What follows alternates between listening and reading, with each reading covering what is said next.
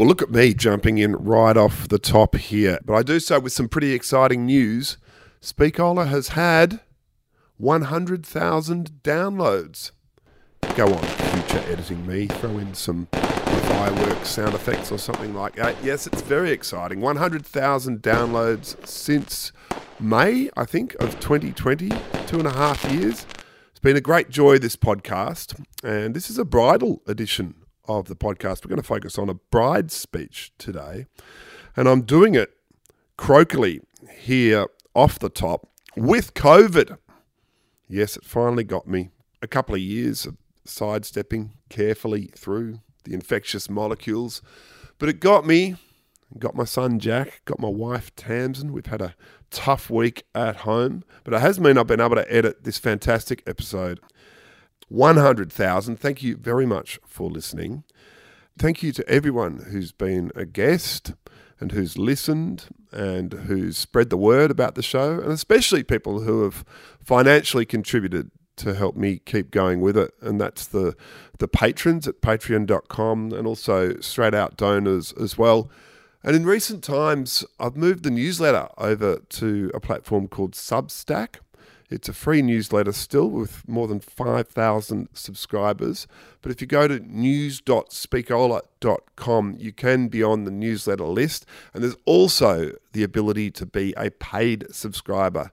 And more than 20 people have done that in the last 10 days. And it's much appreciated. It's actually the easiest way to help me keep this Speakola thing going.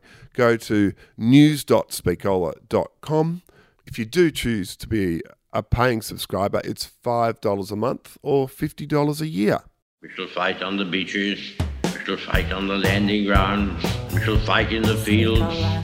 If you lay down with dogs, you get fleas. fraud, sham, and hypocrisy. Change within the system. The hollow man of anger and bitterness all must be left to a bygone age. I understand victory. I understand sacrifice. Speakola. I may not get there with you. That we as a people will get to the promised land. Well, may we say God save the Queen, because nothing will save the government yet. Speakola with Tony Wilson. Hello, speech lovers. Welcome to the Speakola podcast. I am Tony Wilson, and listen to that gravelly, scratchy, deep voice. It is a COVID positive Tony Wilson. I have spent the last couple of years just sidestepping and inching my way around the infected particles, but one of them got me. It was my son Jack. He became positive at my 50th birthday. My brother Ned. Yep, we had a super spreader. Did my extended family gathering. Never mind, the speeches were excellent, and so far the symptoms not too serious for the several people that contracted COVID.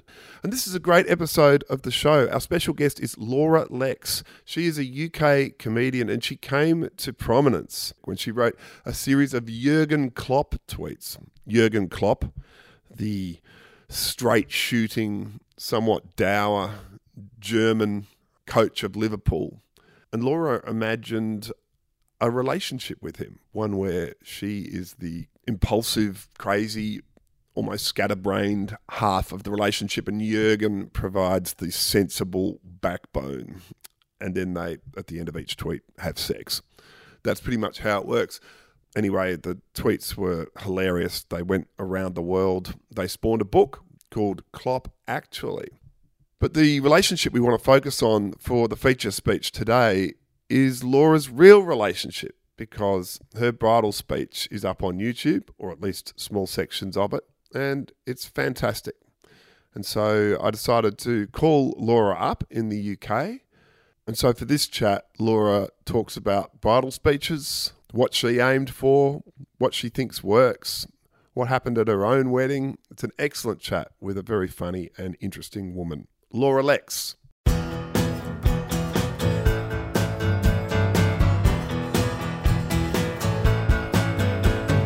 Speakola. Thanks, Laura, for coming on Speakola. Thanks for having me. So, Laura Lexx, I know you as an author. I know I actually discovered you. I think That sounds so same- weird to me.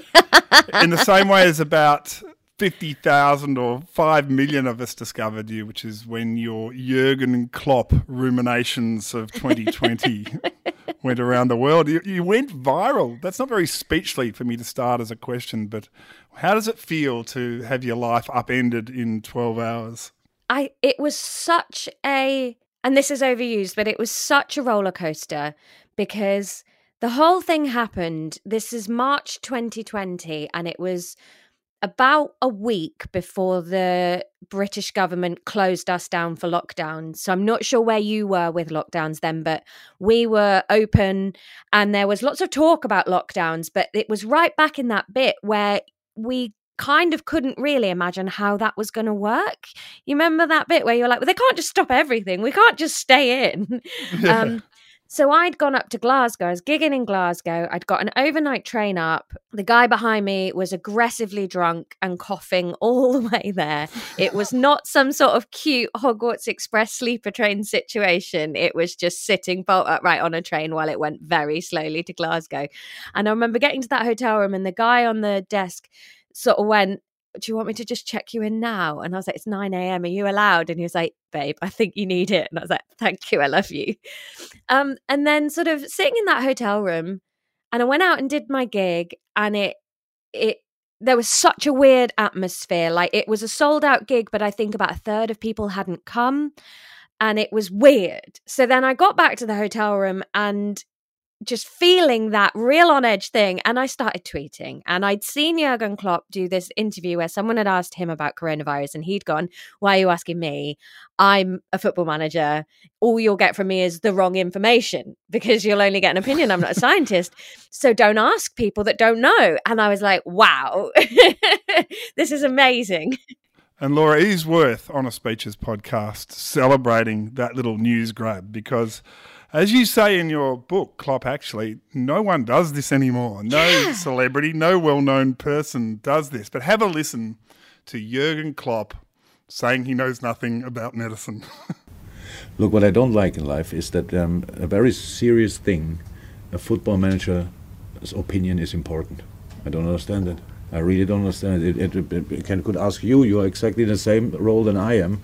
So, and it's not important what famous people, what famous people say. No, you have to. We have to speak about the things in the right manner, not people with no knowledge, like me, talking about something. People with knowledge should talk about it and should tell the people do this, do that, do this, and everything will be fine or not. So, and not football managers. I don't understand that. Politics, coronavirus.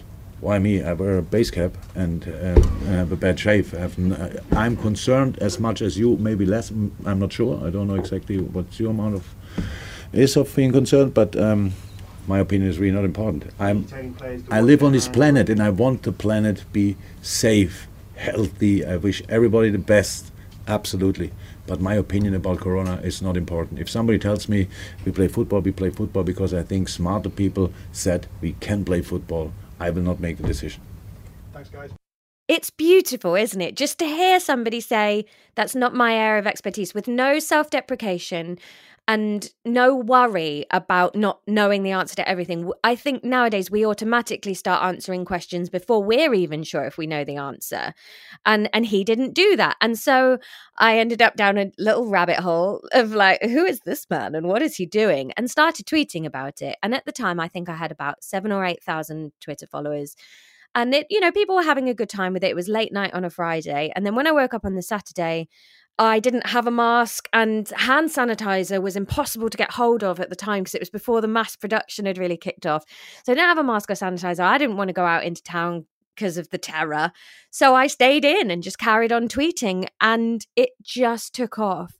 And i think because it was it was either ruminating on what might happen and fear about what was coming up or my thread those were the two things on the internet that day and so i went from 8000 followers to 40000 in about 10 hours i think Well, I was just reading them again to my brother-in-law uh, over at dinner before, and they just really do stand up. He was in, in stitches. As I read.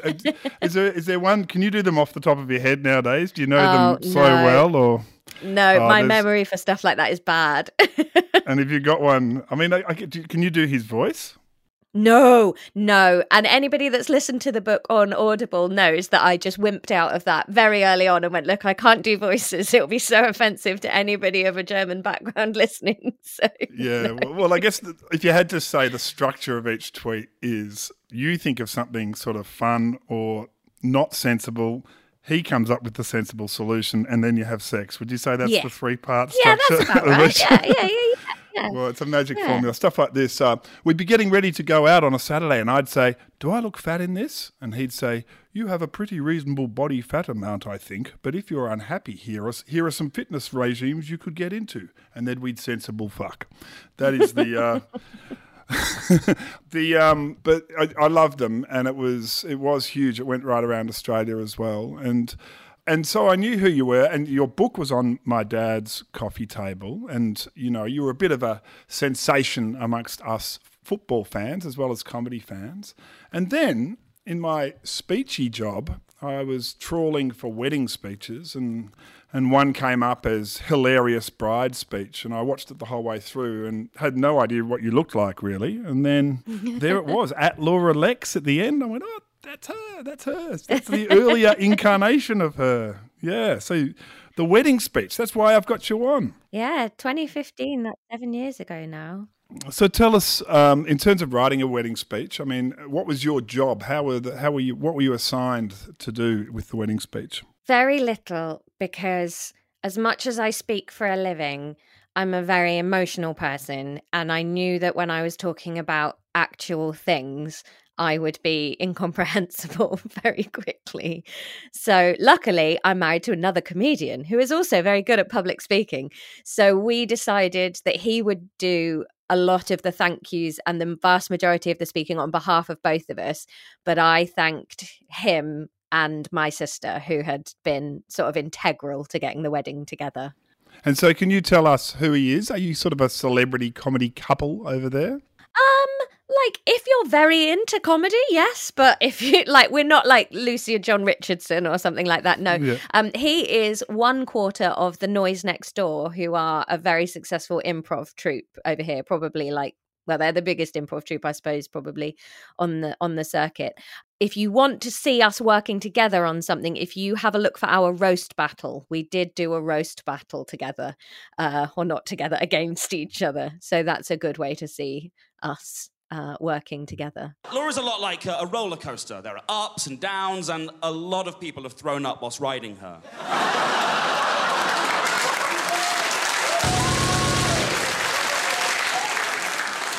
If only you knew how many of those were since our marriage. Uh, Laura is incredibly indecisive. She couldn't even pick one haircut. Tom is so lazy he'd rather not eat than have to wipe his own ass later. Tom is so lazy we can only f- during earthquakes. It's funny uh, because Laura obviously cares a lot about what she looks like. She works really hard to come out here looking like lesbian edition Polly Pocket. And what's his name? He's called Tom Livingstone. And and what's the roast battle topic? Uh, pulling each other apart horribly. Yeah, just roasting each other, really. They did a, I think it was a couple special on whatever channel it was, Dave. I want to say Dave. Uh, channel 4? Comedy Central. I think it was Comedy Central. They did a couple special. Um, and so they got lots of comedians that were in relationships to um, try and ruin their own relationships. But luckily we survived. And and did, did was it challenging? Did you actually does it something like that end up being more than professional if you're going too hard?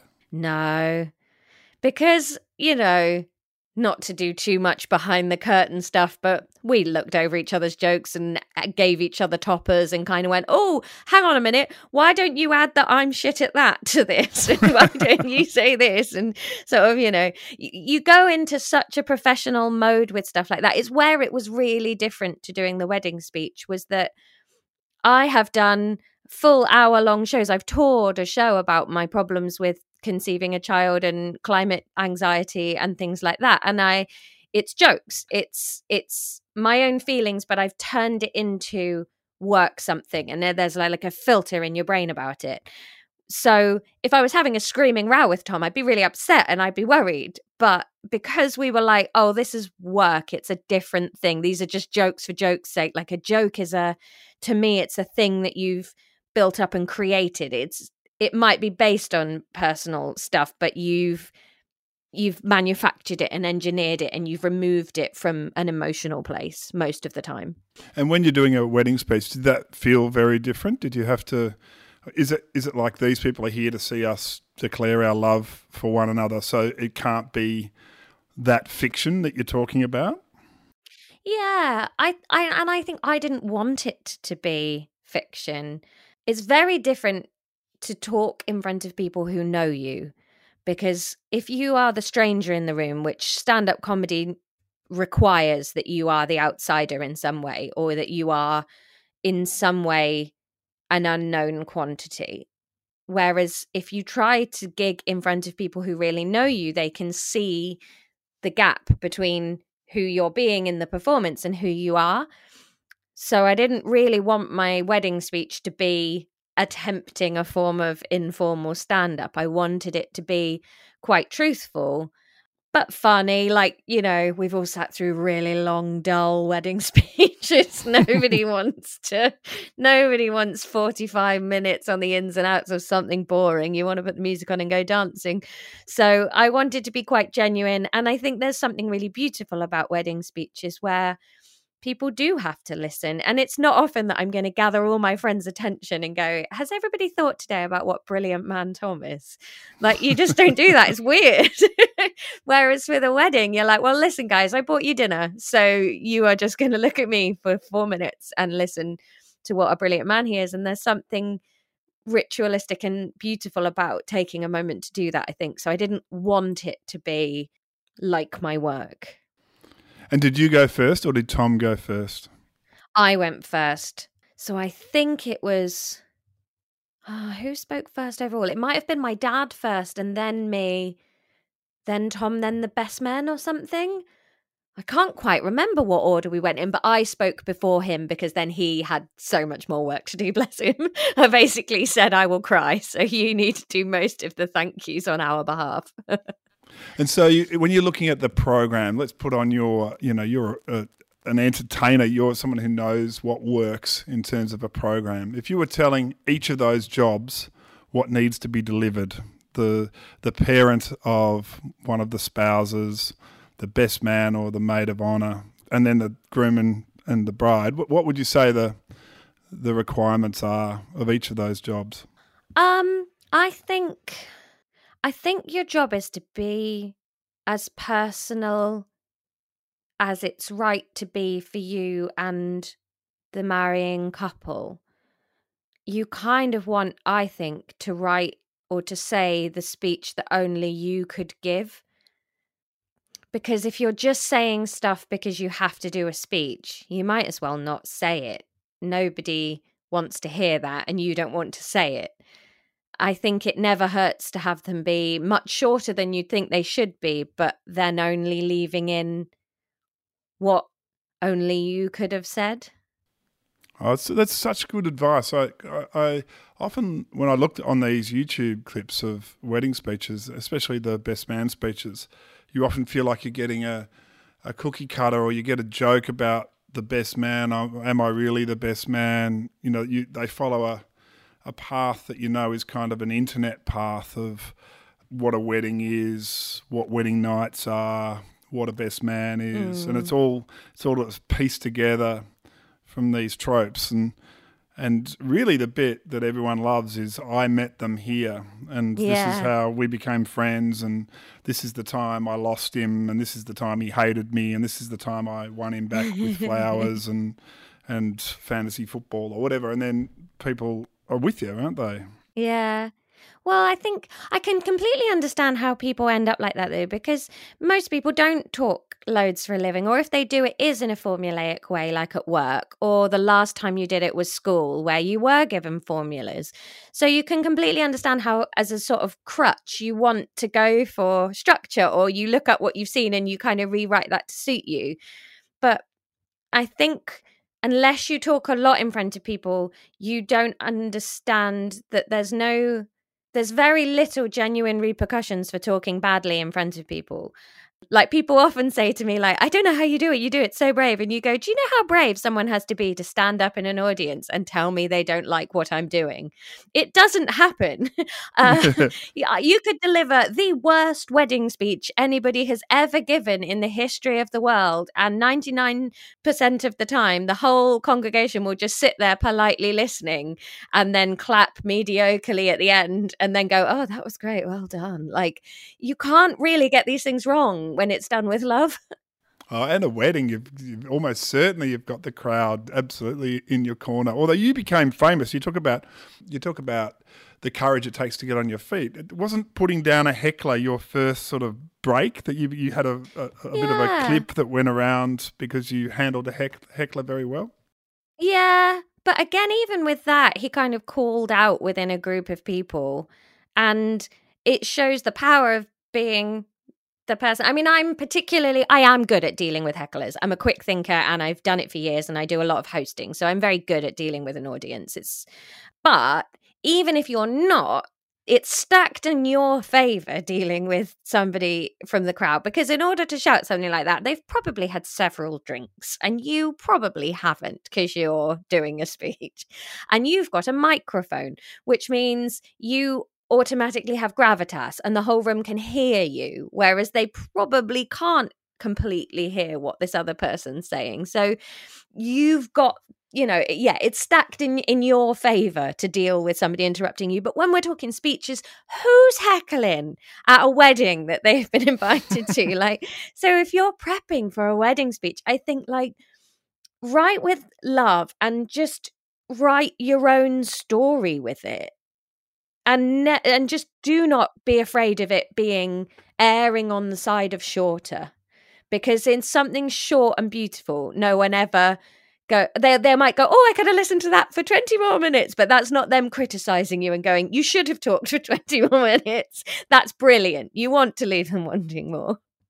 Well you went in saying you you declared your hand and said that uh, Tom was less likely to cry than you and that's why he had the the more thank yous, and then you cranked out the word moist, which is uh, well, it is. It's a it's a good word, isn't it? It's a it's a comedian's word.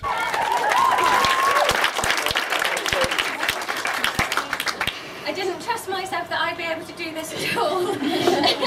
so I've given him a list of things that I needed to say on the grounds that he is proven to be a much less moist public speaker.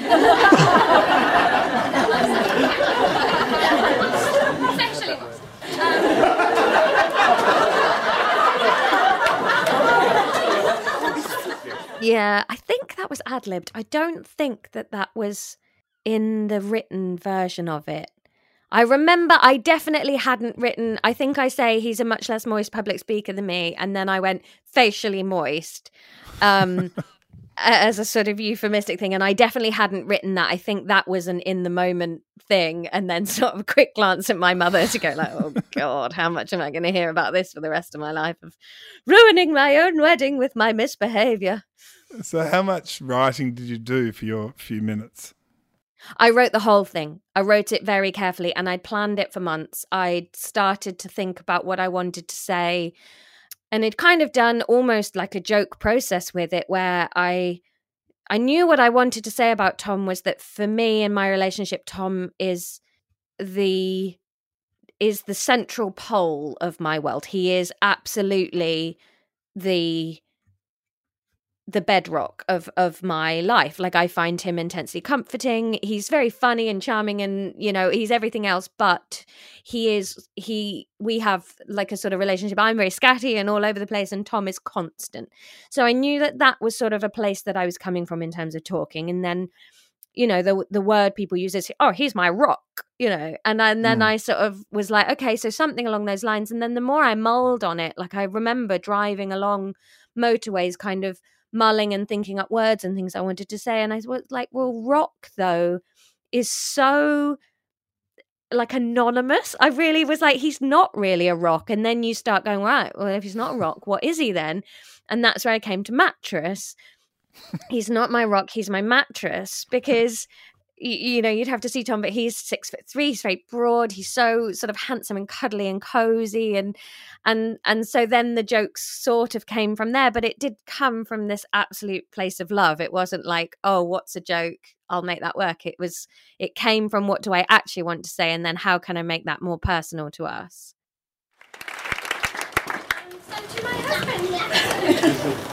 when I first started thinking about what I would want to say to you, I thought I might describe you as my rock. But the more that word sat there on the page, the less suitable it seemed for you. Rocks are hard and cold and unmoving, and you are none of those things. You're not a rock, you're more of a mattress.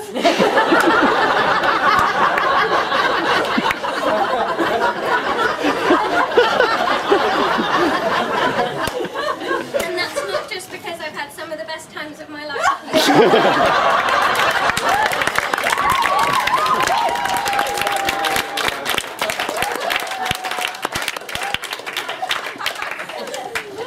You are warm, you are inviting, you are the centre of my home. You are my solace. I'm very hard to get out of a house without help.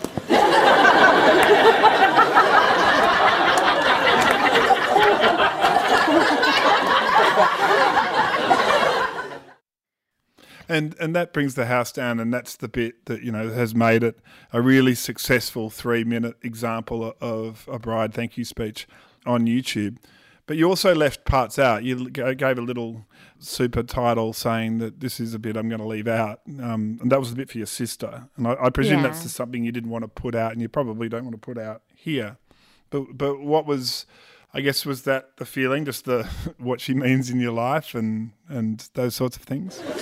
Just two people that I have to speak to myself.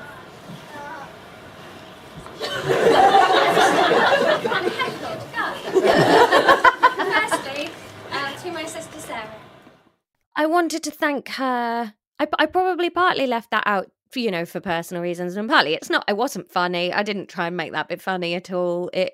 I wanted to thank her. She's my older sister. She's there are four of us siblings, and you know she's played a big part in almost sort of helping raise us in a way. She's wonderful. She's really good, and I especially wanted to thank her for. I think without her, I'd have had a very much smaller wedding and wouldn't have really done half the stuff that we did for it. And I was very grateful to her for making me have a wedding in quotation marks properly. Because without her, I'd have gone, oh, we don't need flowers. We don't need this, blah, blah, blah, blah, blah. And she kind of went, do it though. Because there are so many other parties you can have that don't have all this frippery. I promise you, there will be something wonderful about doing it the ridiculously traditional sort of way do it and and she yeah she was the one that sort of made me take my wedding seriously in a way because to me it was such a well, it doesn't really matter. I love Tom. It's just me and Tom being in love and getting married. Like, why do we need to do all this stuff for everybody else? And she went, Trust me, you will never look back and regret doing this with like both feet in. So, yeah. And the speeches were part of that. You had a very traditional program, I guess. Did did did you have um, so father of the groom and father of the bride? I don't. I can't remember if Tom's dad spoke. Or That's mothers? Awful, isn't it? No, our mothers didn't speak. They would both have hated that. I don't think either of Tom's parents spoke from my memory. My dad did, and he was very nervous. I've never seen him nervous like that before. He'd made notes. I was not expecting that. I was very much expecting him to stand up, wing something, and then sit down and carry on drinking. And he'd fully written a speech. I know he was a bit nervous because obviously we have a lot of comedian friends who were there. And so he found it a bit intimidating to talk in front of them. And then Tom's speech was lovely. And then our, well, Tom's best men were the other guys from his improv group so they'd perf- they performed. They had a 20 minute sketch. They had this i've still got it somewhere this enormous roll of paper that they pulled out and it went right round the marquee like a timeline and they'd done all these cartoons of Tom when they'd met Tom and then Tom meeting me and then our life together and and how they all wove into it. And they all had different roles to do and stepping forward and stepping back. And it was it was supremely them and so thoughtfully made for us. It was really wonderful. That's so lucky, isn't it, to have that level of talent in, in Yeah. the group. I, I mean, uh, there's one that I love on Speakola and one that's a very famous groom speech is Lin Manuel Miranda. Have you seen that one? I've not seen that one no So I bet he, that's uh, good though Uh, he, uh, he, I saw that one again without. This was before Hamilton, and he, uh, he was pretty big still. I think he'd done the Heights and is it in the Heights or is it Heights? Yeah. What was he in the Heights? yeah in the heights i think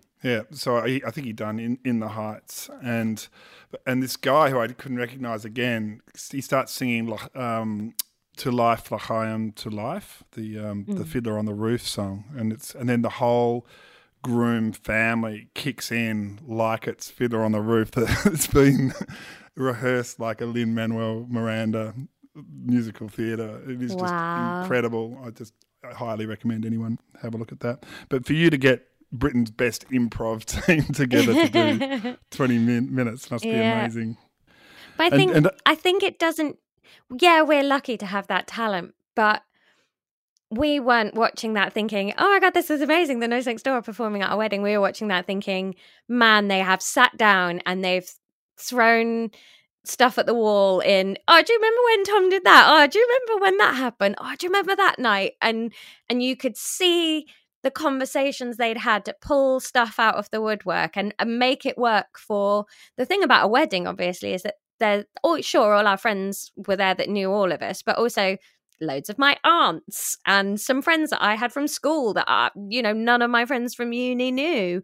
Um so they really made it work no matter what phase of our life you'd known us at and i think that's what anybody can do with the right amount of kind of passion for it and love for the couple. You you can go in and, and pull out this and and sort of go oh that and that and that and what makes them and their life and our life and all of us unique that that's what makes it work And it's interesting, your mattress line, I think I've seen comments underneath on the YouTube timeline, which with people asking if you if they can use the joke, you know, it's, and I talk about cookie cutter bride and groom speeches, but people now see that joke and go, I'd like to use that joke as Mm. well. And, th- and some people are good enough to ask permission. Um, but did you have more? Did you cut the video there because that was a great outline, or did you then go on and, and say more to him just to get a sense of, of you say a, a short speech is sometimes a good speech, just how short this thank you was? My speech was very short. I think I did have a few more heartfelt lines after that. I know that bit, it's a while since I watched that clip, but you know, he's not a rock, he's my mattress, in that he's the, the center of my world, he's comfortable, he's very hard to get out of a house without help. And I've had some of the best times of my life on him. Um, but I think I did. I did have some more genuine things to say to him, of course. So, so And- that was the comedian in you, like it was. yeah, like, that I'm I that's the I'll like that works for YouTube. Let's let's throw this out and see if it's any good in the eternal hunt for online content. Um, but no, there were some more personal lines, but very short. Like I think, especially for him, I wanted to say thank you to him, and I wanted to publicly declare that I loved him. But most of what we had to say to each other that day happened, you know, in little moments together. Well, can I say that the, the remembering to thank the spouse is that d- d- only one of my friends forgot Richard Sparrett. If you get to this podcast, it is you. yeah, that was uh, that was a memorable night. Um, but yeah, it's just it's it's amazing how important it is just to remember to say those nice things about the spouse because. You know, that's the reason you're there, and people will really notice if you don't Yeah. thank the spouse. Yeah. It's I can see how you forget though because you there's so many people to thank and people are so kind when it comes to weddings that they just you know, there's a million people, and then you sit down and go, oh, even with all of those notes that we made about everyone, we should think we forgot someone. But again, it just doesn't really matter if it's done with love. And you say that, um, that that there's a nervousness that comes with knowing everyone in the audience and having aunts and school friends and uni friends and everyone thrown together.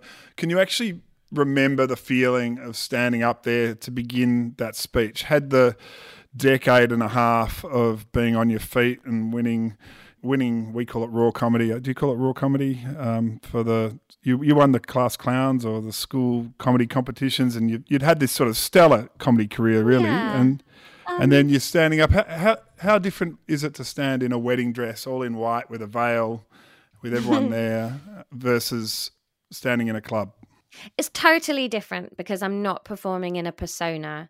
When I'm on in a club, I'm me and my comedy is always me, but it's a one step removed from me because I'm bulletproof on stage. I know exactly who I am and I know exactly what I'm doing and I'm very, very good at it. And it's one of the only times in my life I would ever be like, yes, I'm really good at this. I know what I'm doing. There's not a doubt in my mind when I'm on stage. I'm not up there thinking, ah, there's so many people that, you know, you should have booked instead of me. I'm like, no, I'm here and I will give your audience a good time. That's what I do. Whereas for the wedding, there was none of that because I wasn't up there to perform. I was up there to be myself. And so you have got a much bigger layer of vulnerability. But I think tiny things like completely understanding how to project to the entire room, completely understanding how to look around the room and make sure that I was, you know, including everybody and that looking relatively natural rather than I have been told to turn and face every corner of the room and rotating. You know, that people that haven't done it for a decade, they don't do it. And of course they don't. Why would they? Um, so that made the speech go better. But again, you're you're saying things that mean something. When I'm on stage doing stand up, I've probably said what I'm saying there upwards of 30 times, probably for the fourth time that week, sometimes for the second time that night. But with my wedding, that was that was unique. One of the things that Tom and I have always said is incredible about your own wedding is that every other wedding you've been to, there's just a load of random people there that are quite boring and who the hell is that table of old people and what's the point? and ugh aren't weddings a bit weird at your own wedding you know every person there and you have something personal with every person there and even the table of old people that nobody wants to talk to they mean something to you. So it's so different to everyone else's wedding. It's amazing. It's incredible. So you're looking around all these tables, like doing your speech and going, Oh, I used to paddle in a river with you. Oh, you used to tell me off for being cheeky. Oh, you're Tom's friend, and I first met you that night, and you told me all those stories. Like every single eye contact you make means something. It's Yeah. amazing. and it goes so fast as a result, doesn't it? Because Mm. it feels like it's uh, yeah, you you you've, it feels like if you spend seven minutes with each person, you kind of it's three in the morning. Yeah. The um, did Tom do a great job as well? Did he did he remember to thank you and express his love for you? Yeah, he did. He did so well. He'd numbered out the thank yous. So my lucky number is 28. And I think he'd worked his speech out so that there were 27 thank yous. And then, see, I cannot talk about stuff like this without getting emotional. uh, his 28th thank you was for me. Um, and just a thank you for marrying him. Ah, I'm such a nice. sap. I cannot That's be the moistness you emotional. I I went Ah. with I went with um ten things I love about you on the it, it was Oh. it was only ten was only ten years after Heath Ledger's movie, but I somehow dredged that back out for for, my, for the end of my. Did you come up to well. "You're just too good to be true"? I didn't. Did you sing in yours? No. no, I can't sing at all. I'm a Sounds like dreadful you're singer. singing quite well. Mm. And and what about learning to speak? You talk about the eye contact and controlling the room. I'm always interested, and I almost always ask every podcast guest: Was there a moment of discovery? Was it at school, or was it at uni, or was there a were you asked to give a 21st speech, or was there a sense, oh, I can do this, I can be good with words and I can be confident on my feet. Do, do you know when it hit you, the realization? I think I've had that from really young. My primary school was very theatrical for a for a tiny village primary school, like just your bog standard C of E state school or whatever. We used to do a lot of plays, and I think I showed quite a good ability to speak in public and to learn lines, and my reading comprehension was quite good very early. Sort of, you know, at about five or six, I was good at that sort of thing. So I'd get a lot of roles in the plays, or if there was somebody that had to do a lot of the narration, that would be me because I could learn it and, and recite it. So I think, I think it was quite early. And then stand up. When do you make the decision? I'm not going to be an actor. I'm not going to be a, you know, a politician. I'm gonna I'm gonna go and make people laugh. Was that was that a uni decision? Yeah, it was. I'd gone to uni, so sort of had a real interest in theatre and drama all the way through my childhood. And then my parents wanted me to get a degree, so drama school wasn't really an option. So I went and studied drama at uni.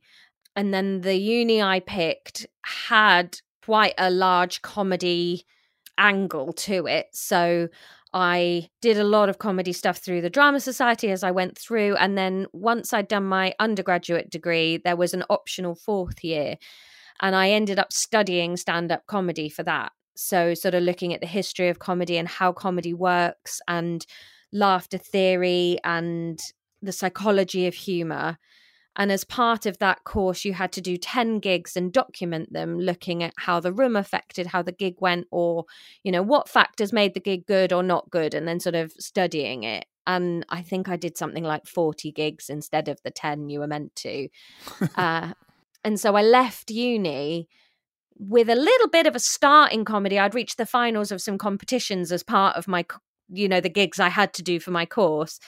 But I suppose in the back of my head at that point, I still thought, well, I really want to act, but comedy was just so much easier to get into. Like acting is such a nose. You've got to have auditions, you've got to know how to get those auditions, you've got to meet the right people. And then, you know, you have an audition, you don't get it, another week goes by before the next thing. Whereas comedy was more like, oh, rock up to this open mic gig, do 10 minutes, meet somebody who'll tell you about another gig, go and do that, do five minutes. And it seemed to build much more naturally on itself, whereas acting was way more about waiting for someone to give you an opportunity.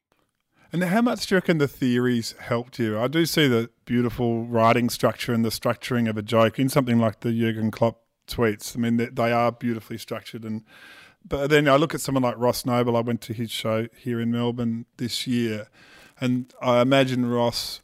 I know he is an amazing consumer of comedy, but mm. like comedy theory, would he be into that? It's kind of to me, looking at him, it just feels like it's watching Mozart play, you know, music or something. There's, it's, it. How much of it did you end up thinking the theory helped you, and how much is it? Oh, that's just funny, and that's that's my innate sense of humor, and you just got to go with yourself? Uh, I think when it comes to performing, I don't think I consciously think about the theory all that much, but it probably is there. But even with what you just said there of, oh, that's just funny, that's just my innate sense of humor, what do you mean by that? What is funny? What is well, like funny well, guess, is really a thing? Well, I guess so many different things funny, can be funny, can not they? Funny but I would argue that funny is not necessarily in the hands of the funny provider, it's in the hands of the receptor. And yeah, comedy yeah. is so interesting with that, where I mean, you only have to look at the abuse I get on social media every time I post a clip of myself doing stand up. That's just not funny, though, despite the fact that there's 10 other comments going, Oh my God, I love this. This is hilarious. So, comedy is one of those things where if somebody doesn't like it, they declare it isn't what it is. Whereas you very rarely get someone that listens to a whole song and then goes, that wasn't music. it was. You didn't like it. And so comedy is is one of those like Schrodinger things that exists and doesn't exist all at the same time. It's it's really interesting. This is one of the, the most philosophical moments in the history of this podcast, but I'm I'm glad you provided it. And um, And I certainly encourage people to watch the clips you're putting up on social media, and and th- for me they're hilarious. And um, Oh, and I think you're going to have a massive career. I can't wait till you come out to the Melbourne Comedy Festival. And yeah, we're, I think we're definitely going to be seeing you out here soon. Very hopeful. Yes, please. And uh, and you've Already also be- decided to do my little tour of all of the block buildings when I get around there. And and Laura, I should mention also you've become an author, and I don't mean I'm not in any way devaluing writing the tweets up into Klopp actually, which I'm sure was a massive seller. But you've done the hard yards, some yards I've done myself, of a a proper novel, a big long uh, six hours to read according to Amazon novel. It's a, and it's called Pivot Netball. Yeah. It's um it's a story and a world that I've had in my back pocket for years about a woman who sort of reaches a point in her life where she doesn't really have any hobbies and has kind of let a lot of her life slide in order to bring up children and and have a job and you know suddenly looks around and goes oh the kids have left home and I've retired. And what i- what do I do for me? I can't remember. And so she starts a netball team. Um and I wanted a a way to bring a large group of women together in a comedy setting that wasn't about them being mothers and wasn't like a workplace and I'd had some stand up material that I've been doing for a while about how I hate netball and I hate the concept of it. I think it really held a lot of women back that instead of being taught football or a sport that was televised and people were interested in, we had to learn netball for no apparent reason. And so it was like, oh, why don't I sort of bring a lot of that you know, every woman in the Commonwealth had to play netball and has these feelings about it, like, ugh, netball. and so I kind of wanted to to sort of bring that back into the world a little bit. Well, it's it's interesting that you chose that age group as well. I always think, you know, that people, uh, novelists, go on this trajectory through life. You know, I'm 50 at the moment and crank out a lot of having young kids pieces of writing, I guess. And if I was trying to write a novel now, I think I'd go, oh, oh it'd be a parent, wouldn't it? Whereas you projected into that older age group, I mean, it's, it's it's a really skillful thing to do, and and and but maybe an odd decision. People probably don't expect someone writing their first novel to go, I'm going to I'm going to write with my protagonist, you know, after her kids have left home. I think because I originally wrote Pivot for television and I'm really sort of quite angry about the lack of good roles for older women that it's not gone undocumented that a lot of older actresses talk about falling off the ability to play a lead role past even 45 let alone where I've pitched my characters kind of in their early 60s so I wanted to create something where we have phenomenal comic actresses in the world and i wanted a world where they could all work together where it wasn't like oh which one of the brilliant women have you put in this show for the one slot that was available for them i wanted a, a program that would get all of the comedy greats able to work together so that's sort of partly why i put them as older but it never really occurred to me because I'm going to be that age one day. It's not like an older age is something that is completely separate from from who I am. I'm 36, but that is waiting for me. I'm on my way there. Like we talk about age sometimes and disability as if it's something other that'll never happen to us and of course it isn't. It's our all of our eventual destination. So understanding that you are still a person, whatever your age, seemed not crazy out of the realms of, of believability to me. Well, I'm 49 and I have my first unloader brace, which is moves the weight from my medial cartilage to my lateral cartilage, so my arthritis can cope. so there you go. Tell 35 year old me that that's in my future. Yeah. well, Laura, the the book is Pivot, and I am a few chapters in with my Laura Lexx SWAT today, and it is really excellent. A good golf club fling in the first chapter as she copes with the departure of her husband. Uh, but I'm really looking forward to reading the rest of that. And Klopp actually is a classic. It is a classic humour book, and if if if you want to get a taste for it, look up at Laura Lexx in order to read the Jurgen Klopp tweets because they will absolutely give you a sense of what the book's about. So they're both great. And Laura, thanks. I'm going to play the wedding speech at the end so that people the little bit of wedding speech that we've got. But thanks so much for being on Speakola. Thank you for having me. Thank you.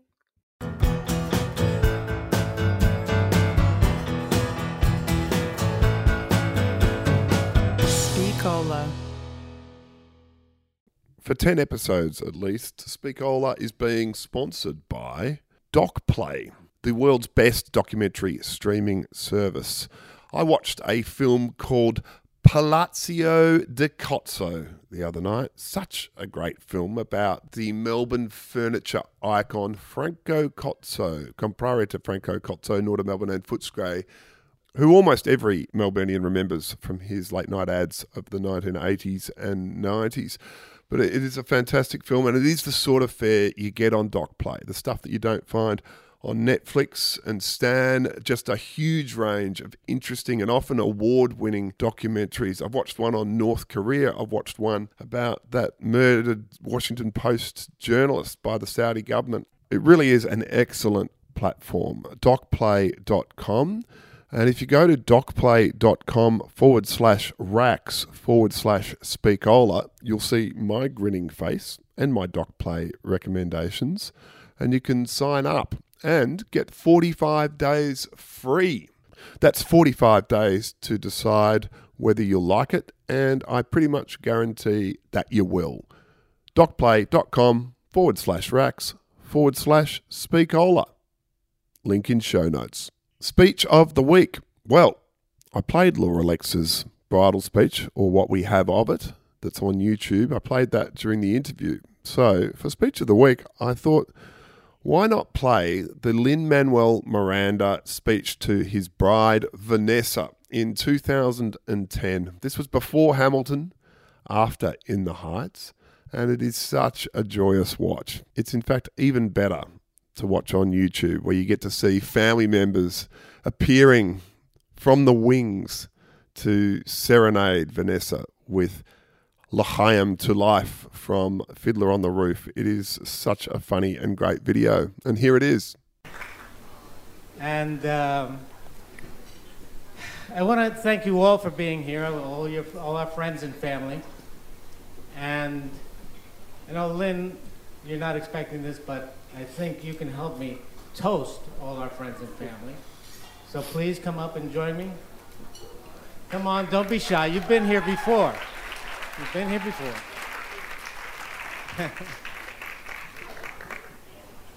oh, how should I start? Well, we all want money, so here's to our prosperity. To our health and happiness. And most importantly, to life, to life, L'Chaim. L'Chaim, L'Chaim, to life. Here's to the father I tried to be. Here's to my bride to be. Drink L'Chaim to life, to life, L'Chaim. L'Chaim, L'Chaim, life. Life has a way of confusing us. Blessing and bruising us. Drink L'Chaim to life. God would like us to be joyful even when our hearts lie panting on the floor. How much more can we be joyful when there's really something to be joyful for? To life, to life, L'Chaim. Vanessa, uh, my daughter. My wife! Something to think about. Something to drink about. Drink L'Chaim to life. Rep Danny, Rep Sarah, drinks for everyone! What's the occasion? I'm get- picking myself a bride! Who's it to be? Frank's daughter Vanessa! Mazel tov to Lin Manuel to Frankie. Vanessa, your daughter. My wife! May all your futures be pleasant ones, much like our present ones. Drink L'Chaim to life, to life, to life. It takes a wedding to make us say, let's live another day. Drink L'Chaim to life. Raise a glass and sip a drop of schnapps in honor of a great good luck that favors you. We know that when good fortune favors two such men, it stands to reason we deserve it too. To us and our good fortune, be happy, be healthy, long life.